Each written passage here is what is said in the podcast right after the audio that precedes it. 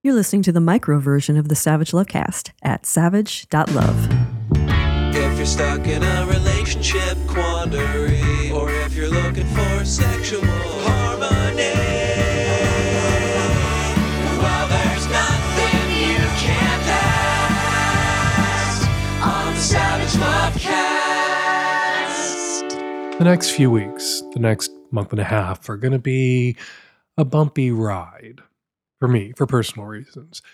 You see, I tore my rotator cuff again, my left one this time, and I was supposed to get surgery this week, but my surgery had to be canceled and rescheduled for six weeks from now, which is not ideal because using my left arm hurts, not using my left arm hurts, sitting up hurts, laying down hurts, watching TV hurts, sleeping hurts, doing anything hurts. How'd that happen? How'd I tear my rotator cuff?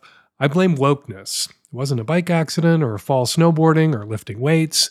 Wokeness. If wokeness can cause banks to collapse, it stands to reason that wokeness could cause one or more of the muscles and tendons that anchor my left arm to my shoulder and allow me to lift and rotate my left arm to suddenly detach themselves. Anyway, when you're not feeling so great, which I am not right now, what do you want? Comfort. Comfort food, comfort shows, your most comfortable clothes, warm, comfortable, familiar things to eat, watch, wear, and talk about. I got to talk about something at the top of the show this week, and there is a lot out there I could talk about. Donald Trump's impending indictment today could be ITMFA day, indict the motherfucker already day. That could happen. I could talk about that. I could talk about Wyoming being the first state to ban abortion pills, and good luck with that, Wyoming. If blue Illinois can't keep guns from pouring in from red Indiana, red Wyoming isn't going to be able to keep abortion pills from pouring in from blue Colorado. Or I could talk about what Diplo said about getting blowjobs from men. Not gay, says Diplo, so long as you don't make eye contact. But to talk about what Diplo said, I would have to go ask my husband who Diplo is. And I don't want to talk about Diplo. I don't want to talk about Trump or Wyoming or explain to a straight guy that keeping your eyes shut can't no homo a blowjob. I don't even want to talk about how Donald Trump, as I sat down to record this, took to Truth Social to call Ron DeSantis a pedophile and a groomer and a fag. No, what I want, what I need is something to talk about that's basically conversational comfort food for me, something that makes me feel warm inside.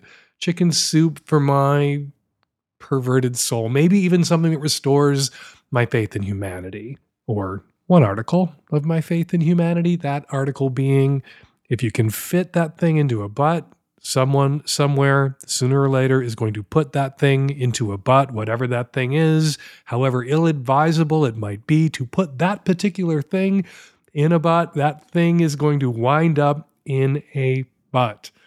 So thank you, Chris, Savage Love listener, for directing my attention over the weekend to a story I somehow missed in the run up to Christmas last year. A story about a military shell. That is a bomb, a great big bullet shaped bomb, two inches wide, eight inches long, that wound up in a butt. Right before Christmas, an elderly French gentleman showed up at a hospital and informed the staff that he had a bomb in his butt that he could not get out. As a general rule, if a story sounds too good to be true, or if, in this case, a, a story sounds too much like something a straight boy would make up to gross out his friends to be true, it probably isn't true. But this one, this one is true. Snopes.com, the definitive internet reference source for researching urban legends, folklore, myths, rumors, and misinformation. Snopes dug into it and they confirmed it. Jordan Liles, a reporter with Snopes, has the story, a story with the now immortal headline Did an 88 year old French man stick a World War I shell in his anus, causing a hospital evacuation? Betteridge's law of headlines tells us any headline that ends in a question mark can be answered by the word no, not this time. The answer to this headline that ends with a question mark is yes. An 88 year old man showed up at a hospital in Toulon with a shell, a bomb, a hundred year old World War I bomb in his butt. Which led to the hospital being evacuated in case the bomb in this guy's butt exploded, which old bombs sometimes do. Bombs from World War I and World War II, which are still buried all over Europe, usually in the ground, sometimes in butts. The center of London was evacuated in February of 2020 after construction workers found an unexploded bomb, a German bomb dropped on London during the Blitz that weighed more than 500 pounds. It was diffused, it didn't explode, no one was hurt, and it should go without saying it was too big for a butt. Anyway, this guy in France and the shell lodged in his ass, I am going to crawl out on a limb here and guess that it wasn't his first rodeo, that this wasn't the first time that old man put that old bomb in that old ass. Sometimes people do reckless and unsafe things that could end badly for them, and they kind of know it could end badly for them, but then it doesn't. And then they tell themselves that this reckless and unsafe thing they did was safe or safe enough to keep doing. And that's how you end up in a hospital with a bomb in your ass. You put that shell in your butt and get it out of your butt without a problem when you're 28 and then you're still doing it when you're 38, 48, 58, 68, 78. And then one day you wake up and you are 88 years old in a hospital explaining to the staff while the rest of the hospital is evacuated that you're sure it's not a live round, that you're sure it won't explode. But they evacuate anyway because they're not going to take your word for it on a point of safety. You are the guy, after all, who put a bomb in his ass you don't have a lot of credibility where safety is concerned. Liles' report at Snopes goes on to say that the bomb was removed successfully, but not through the door it came in. After a demining unit, after a bomb squad examined the patient and the bomb and determined the shell was not, in fact, a live round and that it wouldn't explode, quoting from Liles' report here, doctors and nurses removed the shell with surgery retrieving it through the patient's abdomen. Once again, flared bases, people. Without a base, without a trace. And while pervertibles are great, common household objects that can be used as sex toys, or in this case, a uncommon household object, pervertibles should not be confused with insertables. Don't put things in you that weren't designed to be insertion toys. Or you could wind up having what sounds a lot like a C section in an evacuated wing of a French hospital to remove a thing that could go up your butt, but a thing that shouldn't have gone up your butt. All right, thank you to Chris for sending that story along to me. Man, did I need it.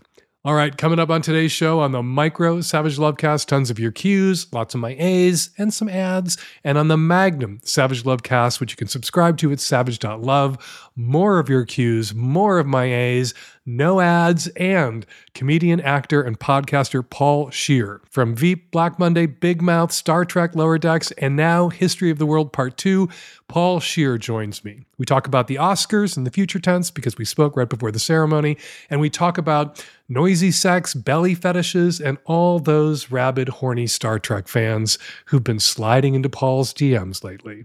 All that coming up on today's show. This episode of the Savage Lovecast is brought to you by Dipsea.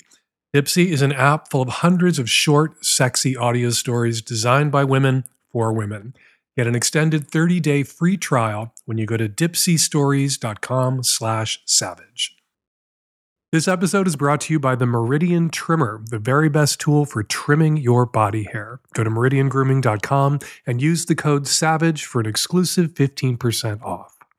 This episode is brought to you by Helix Sleep, the best mattress for your individualized comfort.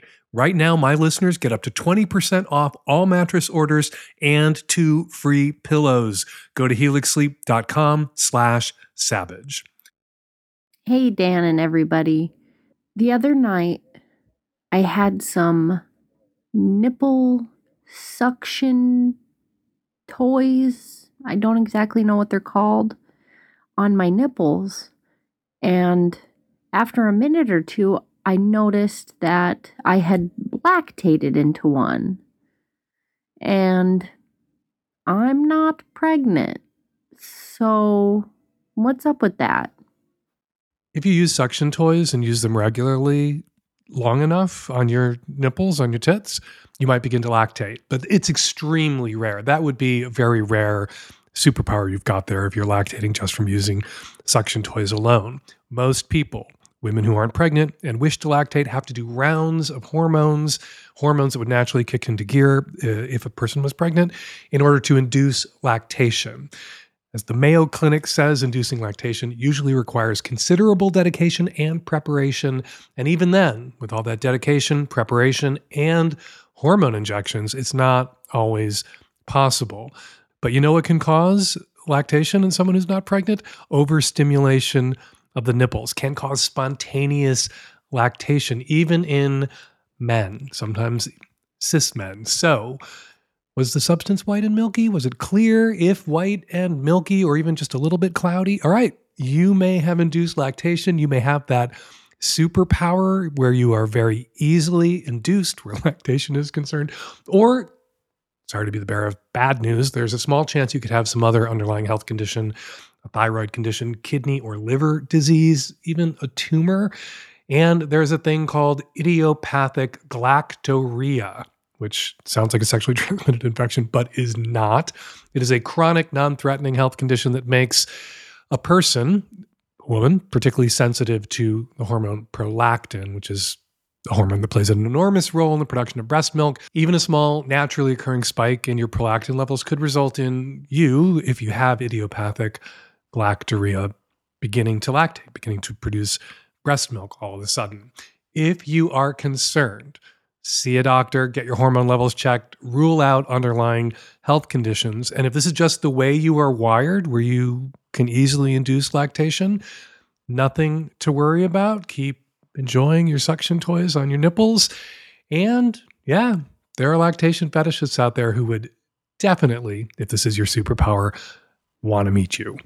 Hey Dan, I'm a bi female from the Midwest in um, my mid 30s, and I just have a question about how do you know if you're in good working order?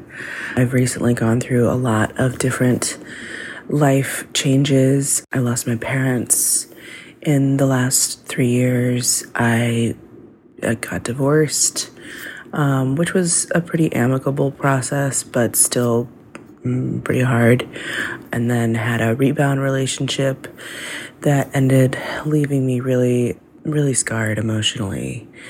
And so now I'm dating and fucking around and having a great time, but I keep having these kind of like emotional freakouts where I just, I don't know if I'm ready. I don't know if this is the right thing for me to do but I really do crave connection and love and sex. And I don't want to just wall myself up in a tower. But yeah, I just don't, I don't, I worry that I'm going to be too much for, for any partner to deal with because I just, I still am grieving a lot of this, a lot of these changes. And more specifically, right now, I'm involved with a poly guy and he's married and I've met his wife and she's lovely and it seems like everything's fine with that. I just I kind of worry like what happens if I really fall for him or vice versa if he really falls for me like what happens if this progresses beyond just kind of this, you know, NRE infatuation like we've gotten together and had just fucking great sex. And he's really funny and really fun. And I have a really great time with him. But I just, I find myself getting really worried that I'm going to get hurt because at the end of the day, I'm still a second. I'm a side. I'm not the main. So, he's not the only person I'm seeing. I am seeing some other people, and that kind of helps offset that. And in a way, I kind of like knowing that he's not going to demand a lot of me. But yeah, I just I just really want to avoid getting hurt. And I'm I'm wondering what your thoughts are. What's your take? How do you know when you're in good working order? It's not as easy as saying, well, when you know, you know, because some people are convinced they're in good working order and they're not. We've all known people who think that they're in perfect working order and believe that everybody that they've ever encountered, everybody that they've ever dated, everybody that they've ever been married to, everybody that they've ever sat down next to on a bus or a subway or an airplane or in a meeting at work in a conference room has been a total toxic narcissistic mess. Mm, yeah. If you think you're in perfect working order and everybody else you've ever encountered is out to get you or has is a terrible person, you're probably not in perfect working order. You're probably not in good working order. So it's not enough to say, you know, self assess, and then you'll know whether you're in good working order because you have to balance what it is that you know about yourself or think you know about yourself with the feedback that you might get from other people, from friends, from family, from people that you're dating, all of whom may have ulterior motives, some of whom may be toxic, narcissistic underminers who are trying to destroy your life. So then go find a non toxic, non narcissistic therapist that you can unpack these things with. And with all the information, you know, what you've gleaned through self assessment, what you've gleaned through conversations with friends, family, lovers, eh, boyfriends, girlfriends, exes, you can make a conclusion, come to a conclusion about whether you're not in perfect working order. Nobody is in perfect working order, but good enough working order. If you're dating this poly guy and things are going really well and you're enjoying the relationship and the sex is amazing and the NRE is good and dating other people at the same time and your life isn't a toxic shit show, if you have the bandwidth to date multiple people and date this poly guy too and be thinking about what that might mean for the future, sounds to me like you're in good enough or close enough to good enough working order. That said, self assessment, you say you've had some emotional freakouts lately. I think you're entitled to a few meltdowns. The top stressful experiences in a person's life losing a parent, you lost both, getting a divorce, even an amicable divorce. You've been under a lot of stress and strain. And my heart goes out to you, and I'm sorry for your loss, for your losses, plural, of both of your parents. And so just because you've had a couple of meltdowns, just because you've had a couple of emotional freakouts, I don't think you should conclude, especially with the other facts and evidence here, these relationships that you're juggling, the multiple relationships that you're juggling at the moment, that you aren't in good enough working order. Seems to me that you're close enough, like I said, to good enough to keep seeing this guy as for the future you might have with this guy, the one guy that you're seeing who's in an open poly relationship, your concerns are completely valid about whether, you know, if you fell in love with him and wanted to be with him, whether you would always be a secondary partner.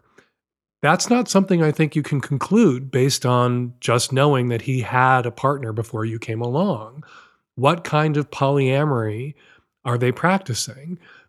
Is it explicit? Is, has he made it clear that his current partner is his primary partner and they practice a kind of hierarchical polyamory where anybody they date outside the relationship is you know that's a lesser relationship a lesser connection?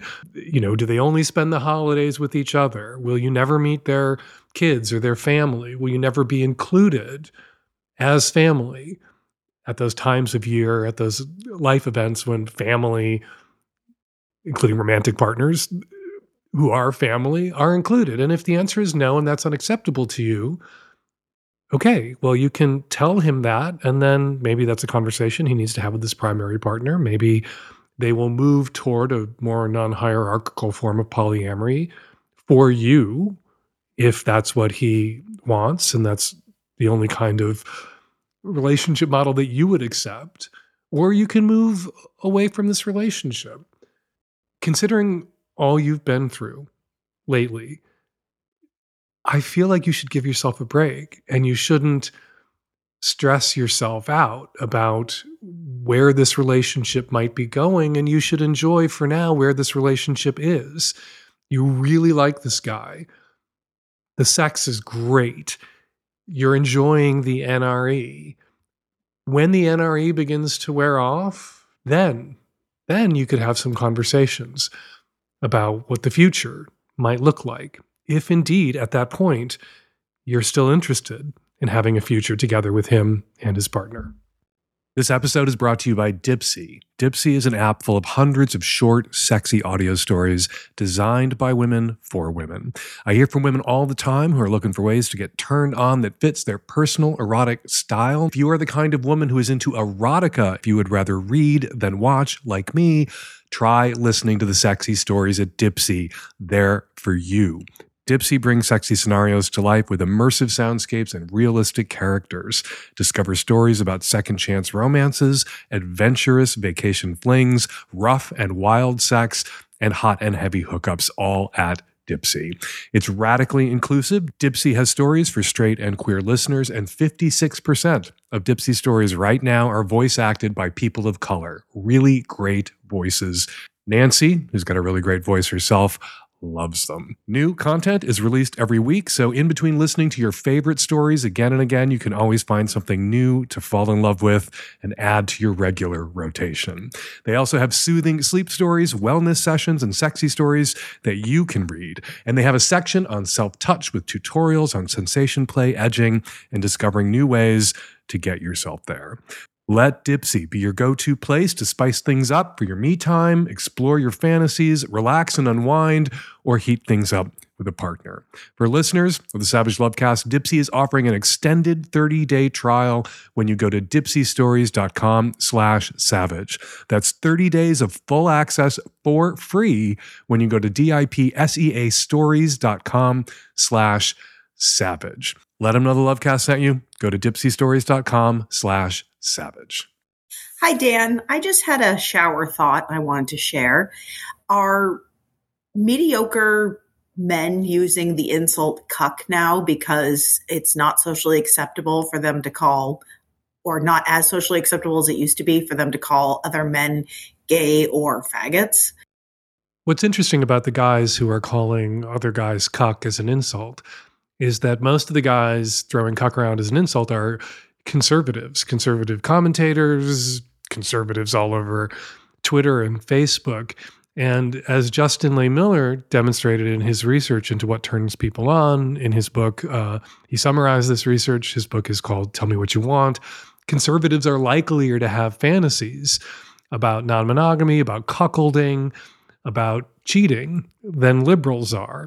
So conservatives are often, I think, projecting when they insult you know, conservative men are projecting when they insult other men by calling them cucks. And, you know, when you're talking about American conservatives, you don't have to flip over many rocks before you uncover the racism. A lot of people understand cuckolding to include uh, a racial dynamic where it's a white man watching his wife have sex with a black man, be fucked by a black man. So hardwired into the cuck insult for a lot of conservative men is the accusation that you're the kind of, I guess, pathetic race traitor that wants to see your wife sleep with a black guy, be pleasured by a black guy, which makes you not only inadequate as a man, but also a kind of, I guess, race traitor. Ugh. Cuck emerged or began to be popularized as an insult online and offline by conservatives a few years ago, probably about five, six, seven, eight years ago, when there was a black president in the White House for the first time. Coincidence? Eh, I don't think so. And the impression I get from the people who are throwing the word cuck around is that they're not shy about using other insults, that somebody who's using the word cuck is not using it in place of the word faggot. Indeed, cuck could be seen as faggot adjacent because there's something about being the kind of man who wants to watch another man fuck your wife because some part of you, so the accusation of being a cuck goes, is turned on not just by your wife, but by the guy who's fucking your wife, that you are attracted to him too, or them together in a way at that moment that is kind of sort of faggoty, kind of sort of gay. So I don't think cuck has taken the place of the word faggot as an insult for the kind of straight guys who would use cuck as an insult. I think cuck has taken its place beside faggot as an insult. This episode is brought to you by the Meridian Trimmer, my new favorite tool for shaving down there. Meridian offers powerful trimmers that cut through even the coarsest hair, but their trimmers are gentle enough for your privates. You'll enjoy a comfortable shave below the belt with no nicks, cuts, or ingrowns. Meridian trimmers are for men, they're for women, they're for non binary folks, and they're for any style, whether you prefer completely bare, neatly trimmed scruff, or a well rounded bush. This high quality waterproof trimmer is fitted with a 6,000 RPM motor, safe ceramic blades, and an anti nick shaving guard. And Meridian has so many happy customers, over 1,000 five star reviews online. With the Meridian trimmer, you can get your body hair looking just how you like it and feel good and sexy with your fuzz. Get a Meridian trimmer today for the ultimate trimming experience without the pain, discomfort, or awkwardness. Order now and take control of your grooming routine on your own terms. Listeners of the Savage Lovecast get an extra 15% off your order using the coupon code SAVAGE. Go to M E R I D I A N grooming.com and use the code SAVAGE for an exclusive 15% off. You deserve a better and safer below the belt trimming experience, and with Meridian Trimmer, you can get one today. Hi, Dan. My boyfriend and I have been together for a year and four months. We get along very well, have similar lifestyles and daily goals. We both have very stable jobs and amazing sex. Prior to meeting him on Hinge, I'd been single and dating for about five years since my last serious relationship. My boyfriend had been separated from his wife for about a year and had just recently started exploring dating when we met. Him and his ex are amazing co parents. His kids are eight and four. Before we went on a date, I asked if he was open to having more children. He said yes, he's open to it, but that wasn't something he had thought a lot about at this point in his life.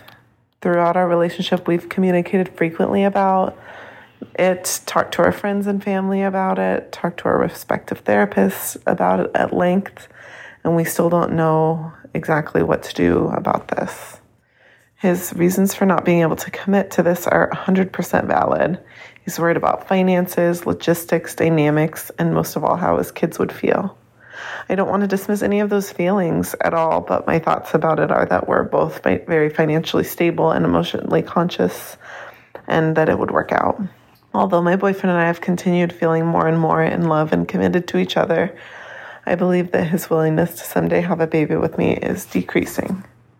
I don't know what to do because I love him and our relationship so much, and I just don't know if I could ever get over not having a baby if he decided that he did not want to have one.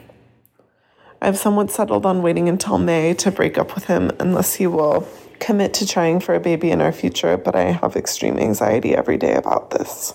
Should I just break up with him now? I hate to have a scarcity mentality, and I know that I won't die alone, but I have done a lot of dating over the last five years, and he's 100% my 0.91 that I can round up to a 1. And breaking up with him doesn't guarantee that I'll find a suitable partner in the limited time that I have. Should I try harder to picture my life without having a baby, which might still happen even if we break up? His kids are wonderful, but I know that being a bonus mom to them won't fulfill the desire that I have. I've heard you tell other callers in similar situations to give this more time, but I feel like I don't have the time at my age. I know this isn't black and white, and many women have babies in their late 30s. Please help me make this decision and be peace with it. I don't know if I can help you make this decision and be at peace with it myself.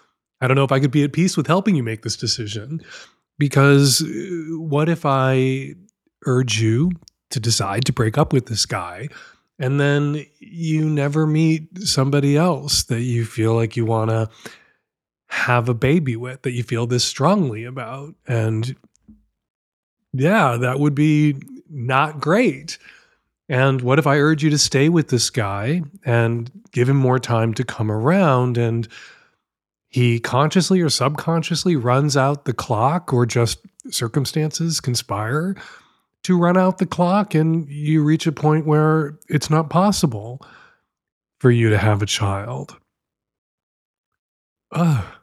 If what you want is a child, I think you should have a child with him or without him. And you should throw that down if this really is non negotiable for you, if you imagine yourself 10, 20 years in the future still with him, but not having had a child of your own with him, together with him, and you can't picture that without seeing yourself seething with resentment, the kind of resentment that would probably resulted in you two divorcing at some point before 10 or 20 years had gone by, well, then issue that ultimatum. Look, we've been dating for a year and a half. Tick, tick, tick. My biological clock is ticking. If you're going to be with me, I'm going to have a child. With or without you, I'm going to have a child by sperm donation as a single mother or with you or some other man to be named later, some other man that I hope to meet after we break up. If you know for sure that you are not willing to have another child. Somebody's going to have to pay a pretty steep price of admission here. You're either going to have to let go of your dream of having a baby of your own, or he's going to have to come around and have agree to have that baby with you or you're going to lose each other. So I guess I am helping you or trying to help you make this decision here. It's ultimatum issuing time. Look, is he worth it? Is having him worth not having? a baby? If the answer to that question is no, issue that ultimatum and end this relationship now because tick, tick, tick, your biological clock is ticking. And if he agrees to have a baby with you because he wants to stay in this relationship, that has to be put on a timeline. A baby with you when? Not, I agree to hypothetically at some point in the future revisit this conversation about setting a timeline to possibly having a baby with you. No, it has to be we're going to start in, you say you've been dating for a year and a half, six months. That would seem reasonable to me. But what would seem reasonable to him? What price of admission is he willing to pay to be with you? And what price of admission are you willing to pay to be with him? And if childless isn't, you know, a child of your own, isn't a price of admission you're willing to pay. Make that clear. Get some clarity yourself on that with your therapist, and then communicate that to him. When me and mine conk out, we do so very happily on our Helix sleep mattress. You can't have my husband or his boyfriend or my boyfriend. Well, not for keeps, but you can have and should get our mattress. Helix Sleep is a premium mattress brand that provides tailored mattresses based on your unique sleep preferences. The Helix lineup offers 14 unique mattresses, including a collection of luxury models, a mattress for big and tall sleepers, even a mattress made just for kids. So, how will you know which Helix mattress works best for you and your body? Take the Helix Sleep Quiz and find your perfect mattress in under two minutes. And your personalized mattress is shipped straight to your door free of charge. We got the Midnight Lux model. Actually, we got two of them because we wanted medium firmness, and we tend to thrash around a little bit in our sleep at night, and sometimes we do a little bit of thrashing before we go to sleep. It was such an improvement the Helix mattress over our old mattress. Helix knows there's no better way to test out a new mattress than by sleeping on it in your own home. That's why they offer a 100 night risk free trial. You can try out your new Helix mattress, see how your body adjusts, and if you decide it's not the best fit, you're welcome to return it for a full refund.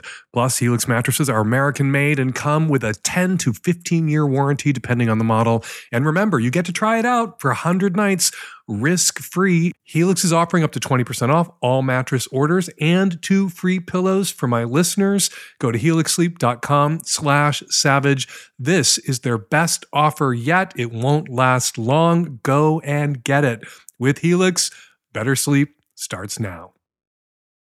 Hey Dan, late 20s, straightish poly guy calling from California. I've been seeing a new partner over the last couple of months with an explicit kind of focus on long term potential compatibility and potentially being co parents, kind of both reaching a point in our life where that seems of interest. And on most of the fronts related to that, we seemed pretty compatible. Obviously, we're a few months in, so it's far too early to really say, but you know, generally green light on life philosophy, getting along well, similar career paths, similar philosophy on child rearing, all of that. But the problem is, we don't seem to have all that much physical chemistry. I mean physical chemistry in a pretty literal sense. Normally, I find that I am drawn to pussy like a hummingbird to the flower. But in this case, I am just not. And I'm not sure of the extent to which that is something we can overcome. We're both poly, both have other partners, and so like an exciting sex life is something that is not something I'm worried about lacking, but I think it would be pretty good to have that in a co-parent. And I'm not sure the extent to which this is something that I can change about myself. I don't imagine it's something she can change about herself in terms of what is the biochemistry going on, what is the smells and tastes of the pussy. I imagine this is not exactly your area of expertise, but uh, any callers who have had experience going from averse to a particular set of body biochemistry to becoming more open to it, or even ideally learning to love a uh, different smell and taste profile than one has typically experienced. If she doesn't do it for you, if her smell and taste profile don't do it for you, if when you attempt to go down on her, you aren't excited about pushing your face like a hummingbird into a flower, pushing your face into her pussy, then yeah, go find somebody else. You want to have this kind of connection with a co parent. You want to have a strong sexual connection with a co parent. Not always necessary, particularly in polyland. There are some people whose nesting partners who parent together with primary partners, and that relationship isn't necessarily about a strong sexual connection. It's about a strong connection around shared values, around uh, the kinds of parents you want to be, the way you want to raise your kids, around larger life goals. And those people sometimes seek sexual fulfillment and crazy, off the hook, strong smell and taste profile connections with others. But if what you want is that kind of connection with the person that you hope to parent with in the future, all right, that's not something you have with this particular potential co parent. So you should go find that with someone else or go check with the women whose pussies you can't keep your nose out of, you little hummingbird, about whether they want to have kids. And if they want to have kids, how they want to raise those kids. And see if on the parenting profile side, you aren't in closer alignment with some of the people that on the smell and taste profiling side, you're already in close alignment with. But yeah, don't drag this out. You know, that ephemeral, hard to define chemical thing where you just can't get enough of somebody, where you really do want to taste them, inhale them, drink their spit, eat their holes. I as a gay man, I certainly understand what that is like and that that can't be faked. It's not necessary. You don't have to have that with someone that you partner with. But if you think it's necessary, if you want to have that with someone that you partner with, and you don't have that with this woman after three to six months together, whatever it is, don't draw it out. Don't keep her hanging out, waiting for that chemical attraction, that chemical pull to kick into gear when you know it's not going to. Because when it's not there, it's not there. You either want to push your face into somebody's hole or holes, or you don't. And you don't. In her case, go find somebody else, somebody that you do want to push your face into their holes. And have a baby with. And Jesus, what is it lately? Or maybe I'm just noticing it more lately. Maybe it's always been there. But what is it with polyamorous people not knowing when to say when, not knowing when, Kenny Rogers, to fold them, when to walk away, sometimes when to run? Just because you can have more than one relationship doesn't mean you should keep a relationship that isn't working for whatever reason endlessly on life support just because you don't have to end something doesn't mean you shouldn't end something or you're not allowed to end something or you have to continuously work on a relationship. You know, monogamous people with monogamy meaning not one for life, but one at a time, have to end a relationship before they begin a new one. Polyamorous people potentially never, I guess, have to end a relationship because you can have infinity number of relationships. And it can be a trap that people fall into where they just don't end relationships that they should because they don't have to. Seems to me that if there isn't sexual chemistry, that kind of attraction, that kind of pull, and you want that relationship to be your primary relationship and you want it to be a sexually fulfilling one, well, end it and go find someone that you have that kind of connection with. And don't torture this poor woman who wants to have kids by keeping her hanging around, waiting for that ephemeral whatever to kick into gear when it's not going to kick into gear as her biological clock ticks down. Hey, I am a 27 year old queer female identifying person in Chicago. And I just went on a date last night with a lovely couple. They disclosed to me that one of them had been testing positive for HPV for like two years, I guess, and just started testing negative recently. However, they were having, I believe, like fluid bonded sex with their partner. So he feels like, well, I might have it, but I can't get tested, which is really frustrating. Why can't they get tested? And then what should I do? I know it's like communicated by skin, like genitalia. I mean, it's his genitalia, but like that that is the skin to skin contact that I would need to be concerned about. But yeah, I guess I'm just wondering like what do I do? What should I be concerned about? What, what should I prepare myself for? You're 27 years old. There are ways that you can prepare yourself. The people who really should have prepared you for this moment, your parents. Your parents, when you were a teenager not too long ago, should have gotten you vaccinated against HPV. Rates of cervical cancer have plummeted. I think I haven't looked it up recently, down by 70% over the last decade and change because of the HPV vaccine. If you weren't vaccinated when you were a teenager, it's not too late for you to get the HPV vaccine now. I think it's a course of shots, two or three shots. It takes a few months uh, to be fully vaccinated. You may have already been exposed if you're a sexually active adult. HPV is really common. An HPV infection doesn't automatically lead to cervical cancer or throat cancer or butt cancer. In a tiny percentage of cases, it does. So thank God we have this vaccine now that can prevent a huge number of those tiny percentage of HPV infections progressing to cervical, anal, oral cancers. Go get vaccinated. There's not a test that males can take. When they do an HPV test on a woman, they take cells from the cervix.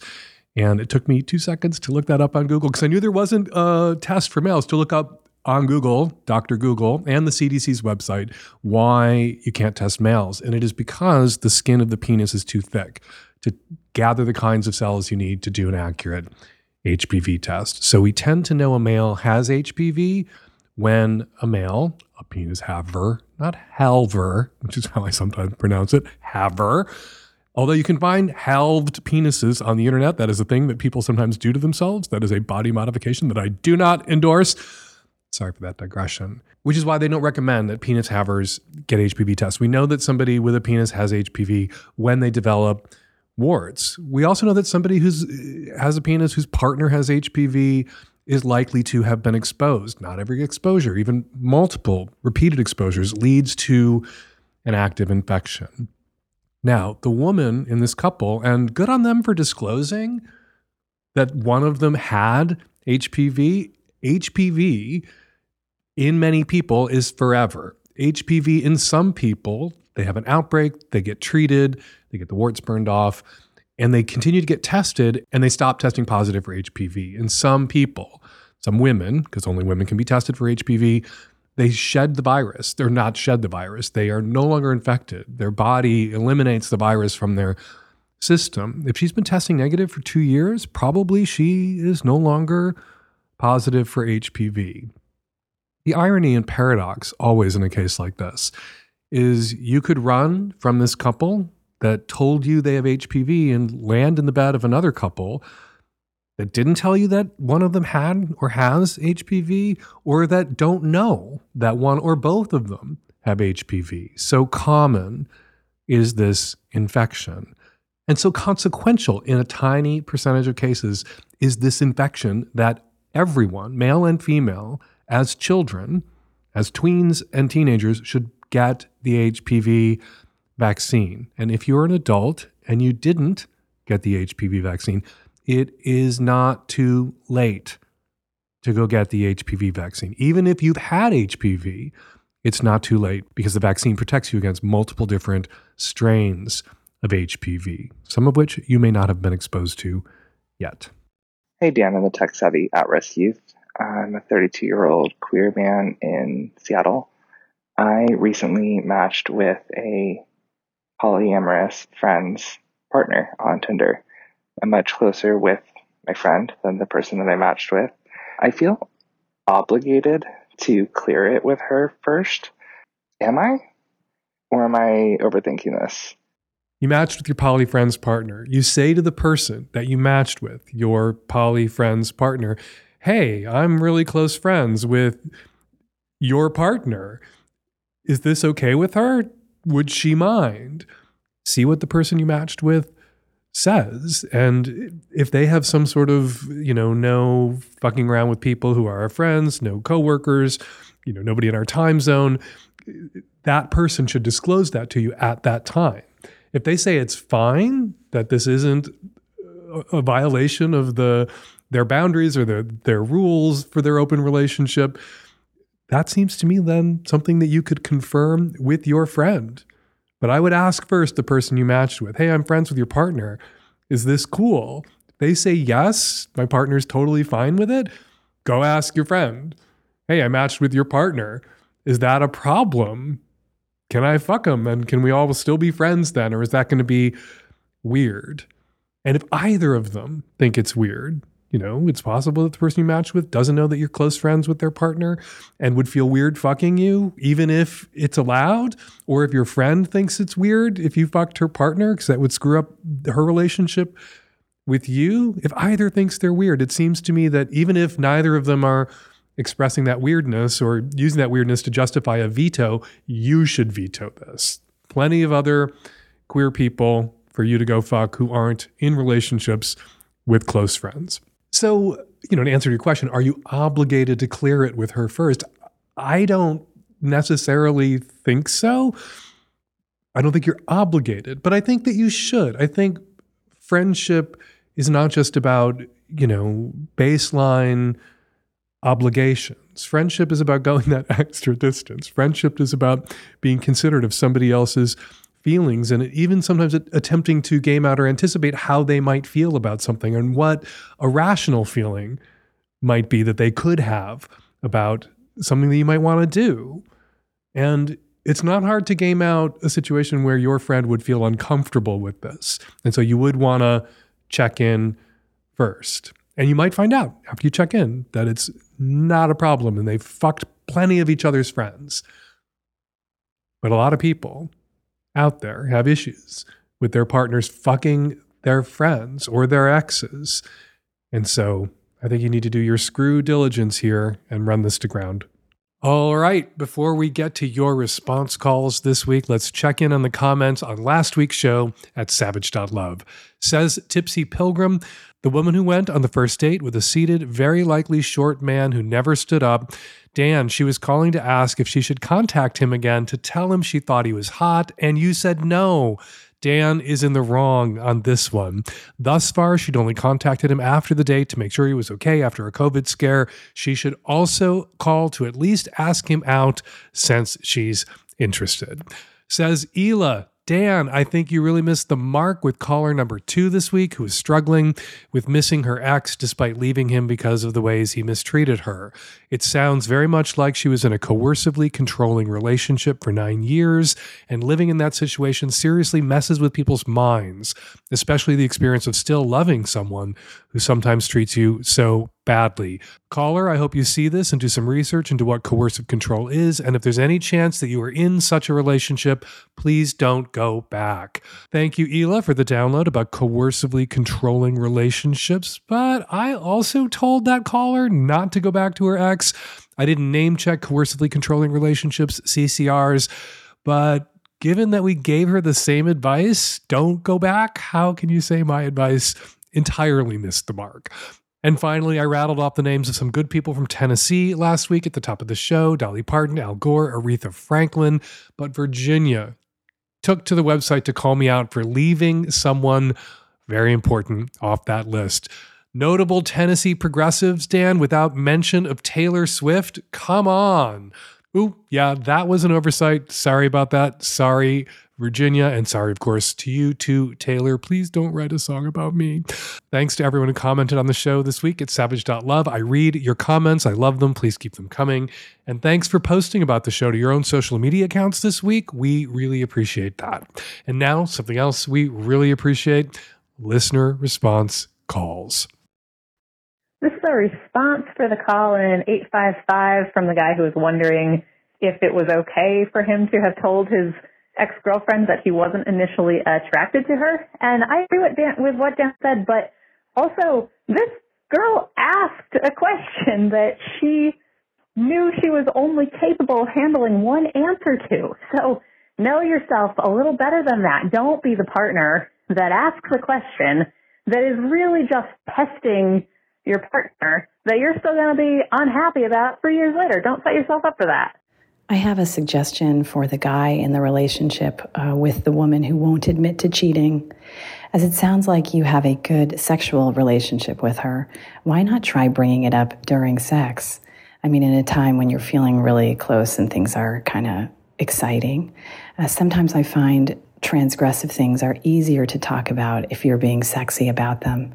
And maybe you could give her an opening to talk about what a bad girl she's been, and you could admit to what a bad boy you've been. I'm not sure if that's a dynamic you've already tried, but it might give you the opening. And then you can decide afterwards if it kind of leads into an honest talk afterwards or if you just keep it as something that's a sexy secret between the two of you. Hi, I have a response for the lady whose date didn't stand up from the table. Um, and her immediate assumption was that he was short, which you didn't question at all. But my immediate thought when I heard this was that he had probably soiled himself in some way, either with pee or poo or pre cum, or maybe he had a boner. But I think that's way more probable than being short, and that the reason he didn't contact her afterwards was just out of pure embarrassment. And we're going to leave it there. Got a question for next week's Lovecast or something to say about something I said on this week's Lovecast? You can go to savage.love slash ask Dan right now to record your question or your comment, or you can use the voice memo app on your phone and email your question or comment to q at savage.love or leave us a voicemail at 206 302 2064. Tomorrow, I am hosting an AMA and Ask Me Anything over at savage.love. It's simple. You post your question, any question in the comment thread, and I will try to answer as many as I can get to in 90 minutes with one hand. My AMA kicks off tomorrow, Wednesday, March 22nd, noon Pacific, 3 p.m. Eastern at savage.love slash savage love. We will see you there. Hump, my dirty little porn film festival, is touring theaters now. Long Beach, Denver, Bellingham, Albuquerque, Eugene, Madison, and Chicago. You're all up next. Go to humpfilmfest.com to get tickets to a screening in your town now. And to my listeners in Europe, Hump is finally coming to you.